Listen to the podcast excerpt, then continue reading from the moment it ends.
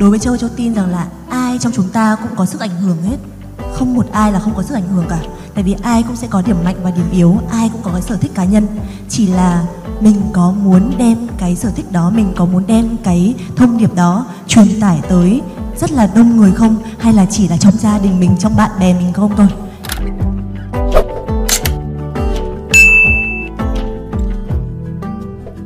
Chị, việc trở thành một uh, người làm việc trong lĩnh vực truyền thông marketing thì uh, tố chất bẩm sinh có quan trọng quá không ạ? À? Và nếu như người đó cảm thấy rằng là sao hiện tại mình không có sáng tạo, không có tưởng tượng gì nhiều hết thì có phải là một người phù hợp để làm lĩnh vực này hay không ạ? À? À, em xin mời chị Châu trả lời trước ạ. À, đối với Châu thì nếu như mà mình có cả hai, cả cái tài năng bẩm sinh và cả cái sự cố gắng thì tuyệt vời quá rồi. Nhưng mà nếu mà để lựa chọn một trong hai thì Châu vẫn chọn cái sự cố gắng hơn. Tại vì đối với Châu, Châu tin rằng là ai trong chúng ta cũng có sức ảnh hưởng hết. Không một ai là không có sức ảnh hưởng cả. Tại vì ai cũng sẽ có điểm mạnh và điểm yếu, ai cũng có cái sở thích cá nhân.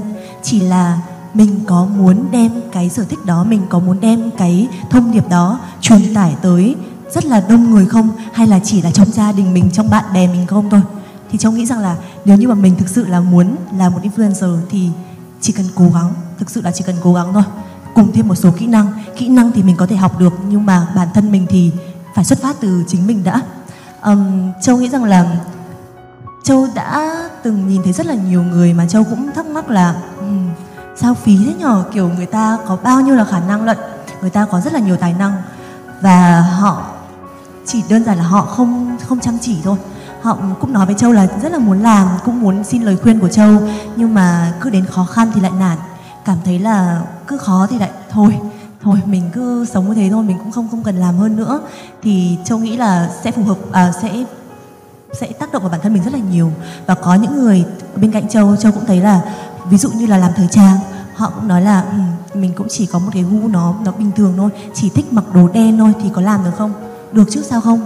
Và Châu đã nhìn thấy là bạn ấy sau khoảng hơn một năm, hai năm thì cái lượng theo dõi nó rất rất là đông. Và cách mà bạn ấy làm đó chính là có thể khai thác những cái điểm khác, không chỉ là chỉ ví dụ thời trang đồ đen chẳng hạn, nhưng mà câu chuyện gì khi bạn ấy mặc những cái bộ trang phục màu đen đó, hoặc là cái thông điệp gì bạn ấy muốn truyền tải, có rất là nhiều cách để mình có thể làm một influencer. Nên là Châu thì thực sự tin vào cái việc là hãy cố gắng, mặc dù nó rất là nhiều khó khăn, chắc chắn là khó khăn nhiều lắm, à, nhưng mà nghề nào cũng như vậy thôi. Nếu như mà mình đã muốn làm thì mình phải chấp nhận. Còn nếu như mình cứ sợ khó khăn thì Châu nghĩ là nghề nào mình cũng sẽ không không đi tới đâu được. Yeah.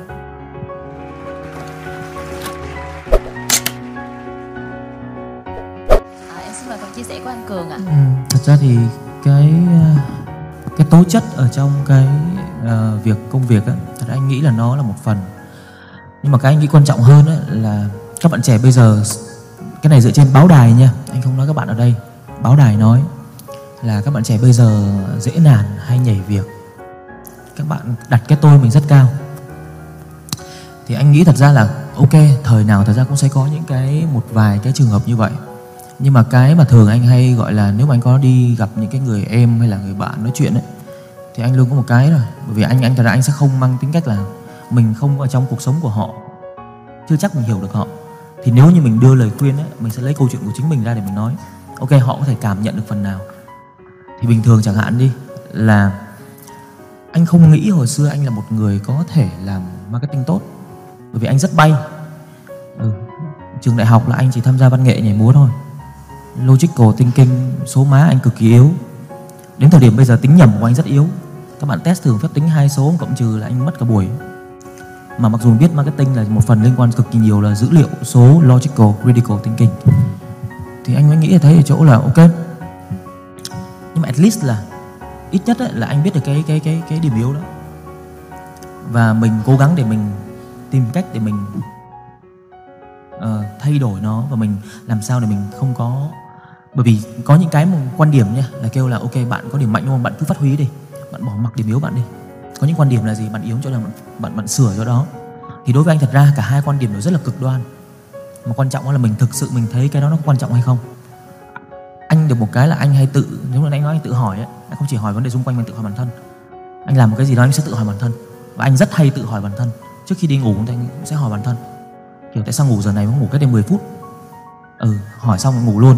ví dụ như vậy. Nhưng mà những cái cái sầm sàm như vậy thôi, nhưng mà ý là mình sẽ có những cái hỏi nó nó nghiêm túc hơn, kiểu như là ok, tại khi mình làm marketing á, mình quan trọng cuối cùng là mình phải biết được rằng là cái mình làm á, thực sự mình bỏ ra mười đồng tiền nó nó đem lại một trăm đồng hay không, thực sự mình có đang đặt đúng vấn đề đó hay không, thì bắt buộc mình phải phát phát huy phát triển được cái kỹ năng phân tích của mình cũng như là về mặt business analysis của mình ấy.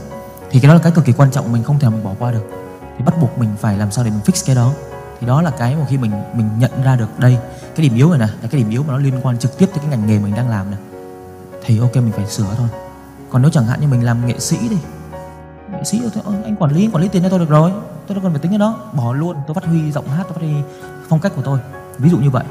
Thì đối với anh anh theo kiểu nước đôi, người ta nhìn vào anh sẽ nước đôi, không, anh không nói anh nước đôi, anh là người flexible, anh là người lay, nói chiều đào gió là lay nó hơi kỳ, ý là anh là người nó không bị theo kiểu bị cực đoan, anh cực đoan ở giữa, anh hay mô tả bản thân anh vậy. Thì đó là cái mình nghĩ là mọi người có thể nhìn vào cái câu chuyện của anh, là mấy cái mình tố chất hay không tố chất ấy. Như Châu nói, chắc chắn kiểu gì bạn cũng phải cần nỗ lực, tại nếu như bạn không cố gắng thì dù bạn tố chất bạn không tới đâu, mà bạn đã không có tố chất là bạn không cố gắng nữa thì thôi bạn ở nhà đi.